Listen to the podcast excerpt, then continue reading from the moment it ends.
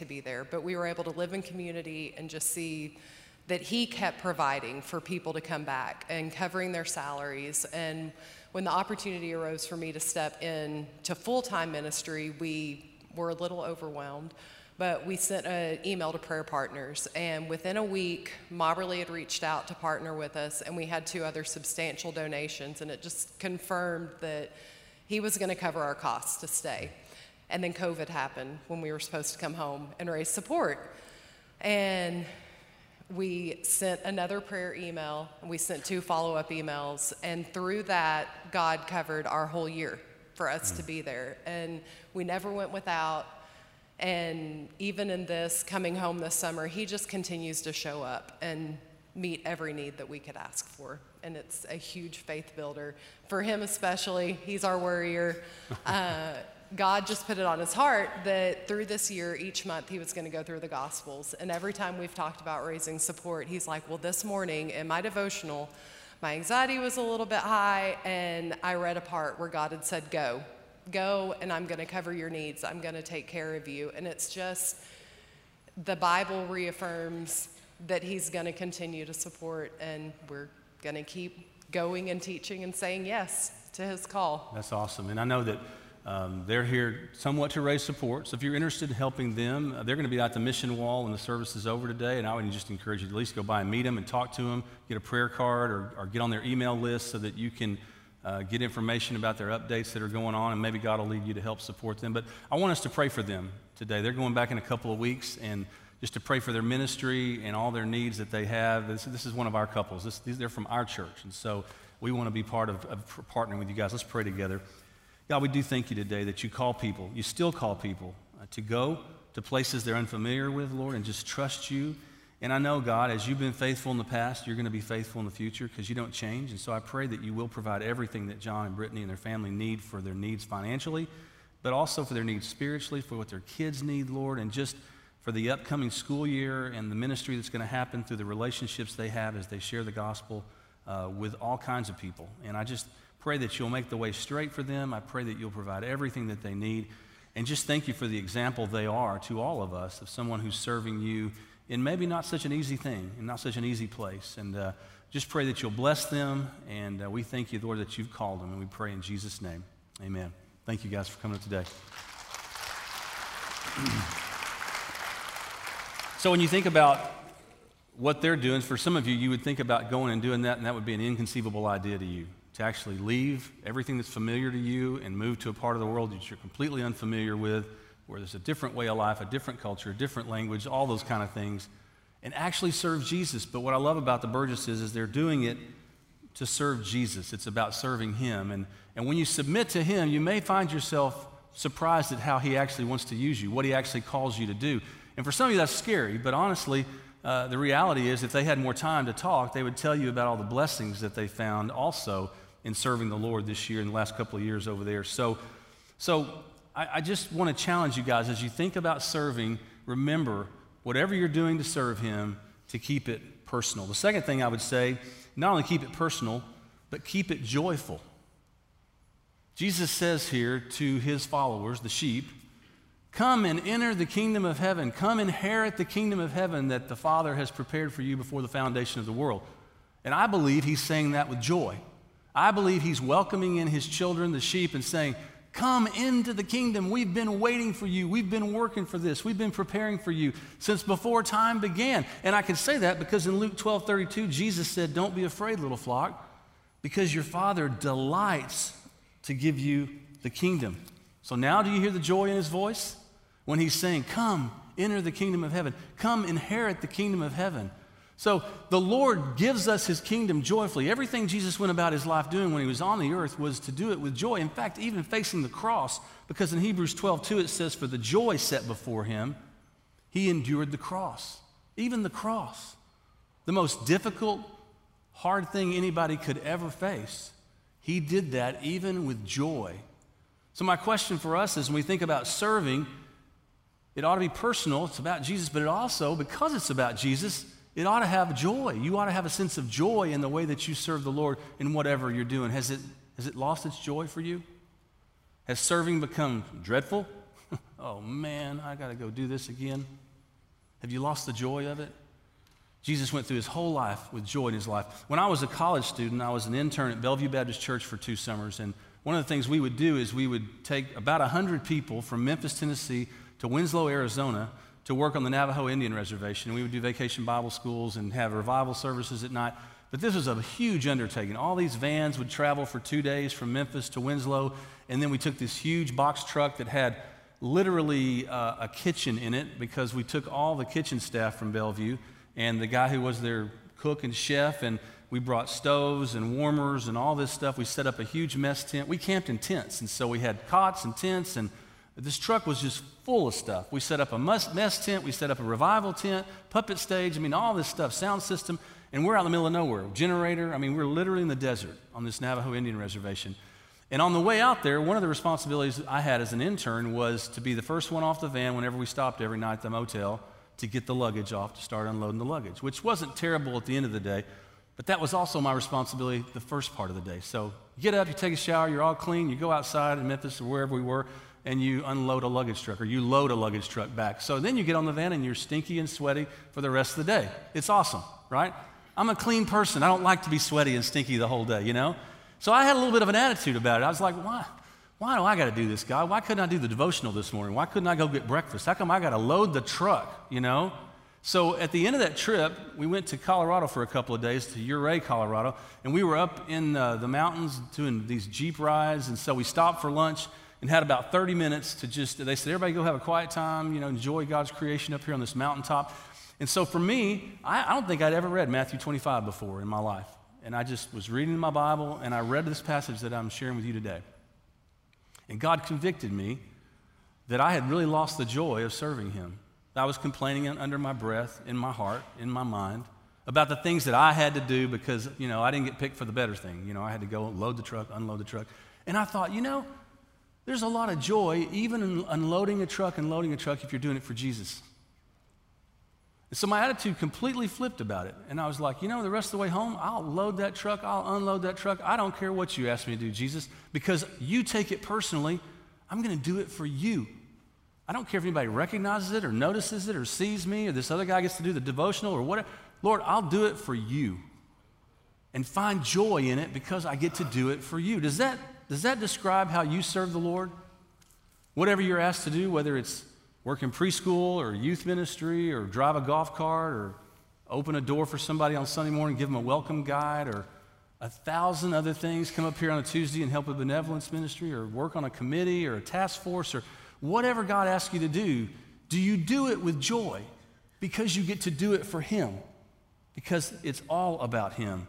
So that's a question this morning. When you serve the Lord, have you lost the joy of doing it? Let me ask you to return to that and remember that when you serve, the way to keep it simple is to keep it personal and to keep it joyful. But the last thing this morning I want to share with you is to keep it meaningful.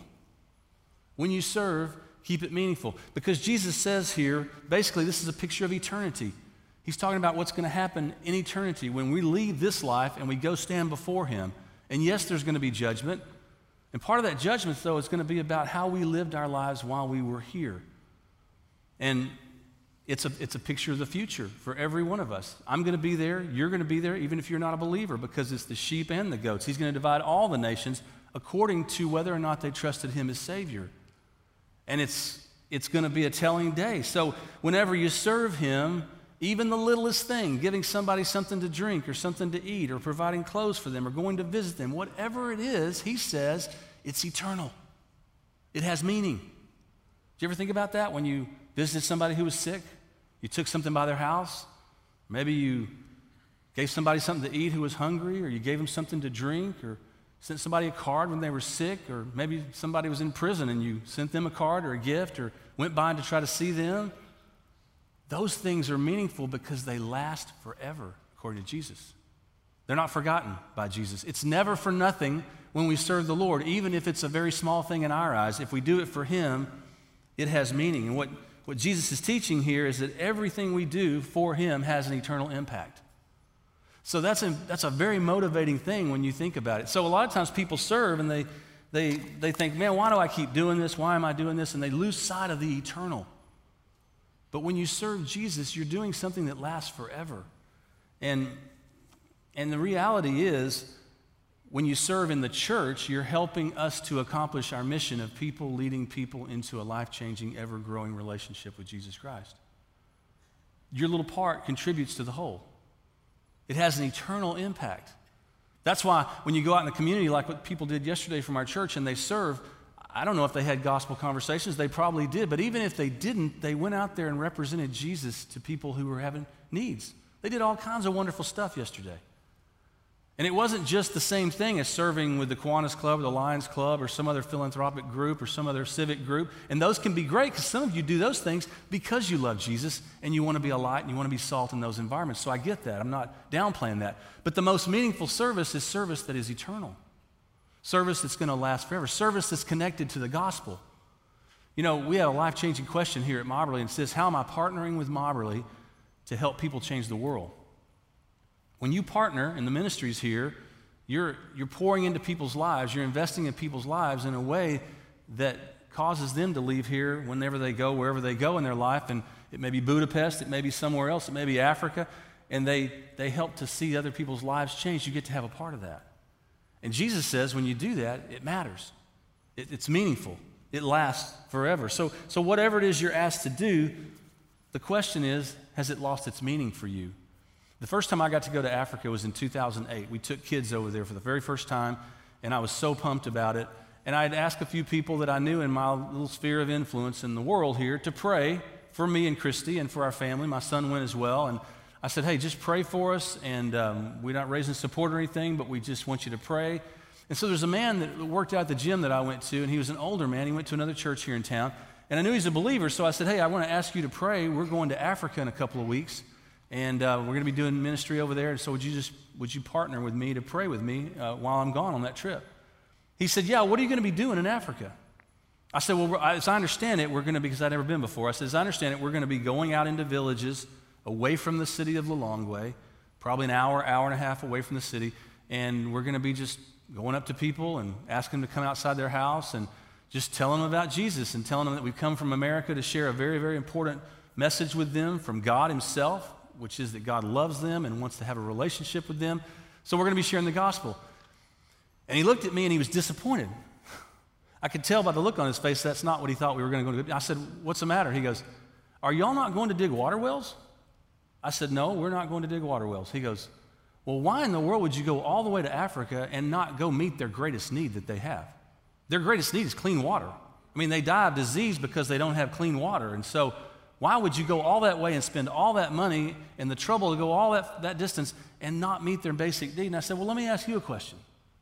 If we went over there and we dug water wells the whole time we were there and we didn't tell people about Jesus and they lived 80 years and had health for 80 years and then they died and went to hell, what, what's the benefit of that? Well, the ideal would be to do both. dig water wells and tell people about Jesus, which is what we help do now. Part of who we work with, the U Turn Ministries, they do both of those things. So it's a partnership. And that's a good thing. But his point was why wouldn't you meet their physical needs before you worry about their spiritual needs? And I guess my perspective was digging a water well is not eternal. It could help, it could contribute to that if you share the gospel with it. But if everybody lives 80, 90 years and they die and don't go to heaven, then what have we really accomplished? Jesus said if you gain the whole world and lose your soul, what does it profit you? So the reality is, when you serve the Lord, make sure that you're serving in a way that has an eternal benefit, an eternal impact.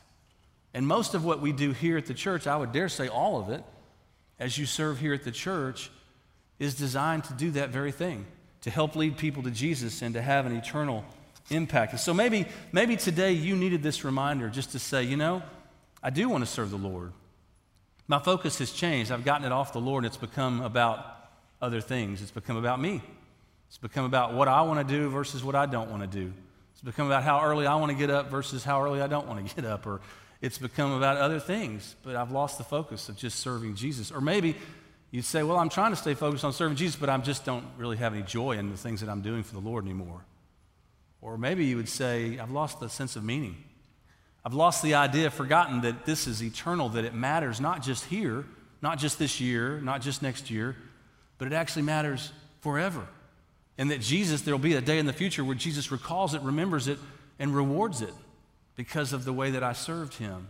Maybe you need that reminder today. But I said a minute ago, this passage is also about judgment because there's not a, a more clear passage in the Bible that talks about what's going to happen to people who don't know Jesus. Now, you might be tempted to think, well, the passage says that if, you're, if you do good things for Jesus, you go to heaven. That if you're you know, feeding the people and clothing the people and giving them something to drink and going to visit them when they're sick and in prison, and that you're going to go to heaven because of that. That's, the, that's your temptation when you read that passage, but that's not consistent with Scripture at all. None of us can do anything on our own to earn the right to go to heaven or to earn a relationship with God. None of us can do that. The story is about who one group of people is versus the other. It's about their identity and their character. When you trust Jesus as your Savior, He, he adopts you into His family, He makes you a sheep. And because you're a follower of His, you serve Him in lots of ways, unexpected sometimes. Sometimes you're even unaware of how all the ways you serve Him because they said to Jesus, When did we see you like that, Lord? When did we ever see you like that? They forgot that whatever they, whatever they did, they did for Him personally. He took it personally. But this morning, this is about judgment to some degree. It talks about what's going to happen to people who don't know Him. Because when that day comes, it's too late to make any kind of decision. It's too late to change your eternal destiny. So that's why we emphasize it so much here on this side of eternity, while you still have a chance to receive Jesus as your Savior. Jesus said, I'm the way, the truth, and the life. He said, No one can come to the Father unless he comes through me. Paul said, There's no other name under heaven given among men by which we must be saved. That's pretty exclusive. But that's what Jesus said, and that's what I believe. That's who I follow. He said he is the only way. We know the Bible says that everybody has sinned, and, and really no one can deny that they've sinned. The Bible says the wages of sin is death, but the free gift of God is eternal life in Christ Jesus our Lord. So this morning, many of you I know are sheep. You've already received the gift of eternal life. You're not a sheep because you did something good or because you did anything except put your trust in Jesus Christ. You remember the Philippian jailer? He came out and he asked Paul, Man, Paul, you're still here in the jail. Every, all your chains were broken. You could have left. And the earthquake happened. And he goes, What do I have to do to be saved? What did Paul say? Paul said, Believe in your heart in the Lord Jesus and you'll be saved, which means to trust in Jesus, to believe that Jesus is the Savior, to put all to gamble everything on Jesus, to bet everything about eternity on Him, to say, I'm putting my trust in Jesus. He is the only way that I can be saved. And to repent of my sin, to let go of my sin abandon it and say, I am going to live for you, Jesus, because you're the Savior of the world. You're God in the flesh. So this morning, I'm going to ask everybody to bow your head and close your eyes. We've got time. We've got five minutes, so plenty of time here. I ask you not to leave. And if you've never asked Christ to come into your life this morning, but you want to, Bible says if you haven't, you're a goat. You're not going to go to heaven. You're not going to have eternal life. You don't have a relationship with Him now, though you might think you do. You can't if your sin is not taken care of. The only way you can have a relationship with Him is for your sin to be forgiven, and the only way that can happen is through Jesus Christ. But the good news is it's a gift. So you don't have to earn it, you don't have to deserve it, you just can receive it as a gift. And this morning, if you'd like to receive the gift of eternal life, I'm going to ask you just to raise your hand wherever you are in the room today. And be bold about it because it's the best decision you'll ever make, and you're in a room full of people who, for the most part, have already made this decision. You're watching online. I say the same thing to you this morning. If you're ready to receive Jesus, the Bible says whoever will call upon the name of the Lord will be saved. So I'd like to lead you in a time of calling on his name this morning, of repenting of your sin, of giving your life to him, trusting him for eternity. So you can just say these words to God this morning. There's nothing magical about them, but the Bible says whoever will call upon his name will be saved. So let me just lead you through that. Just say this Dear God in heaven, you can use your own words or my words, whatever you want to do. He knows your heart, and that's what matters. I know I'm a sinful person. I know I've hurt you and offended you with my sin. And I'm sorry. I don't want sin, any, any part of it. I reject it, I abandon it. I want Jesus to be my Savior. I want you to lead my life. I want to be with you forever. Thank you for sending Jesus. I trust him. Thank you for saving me. I pray in Jesus' name. Amen.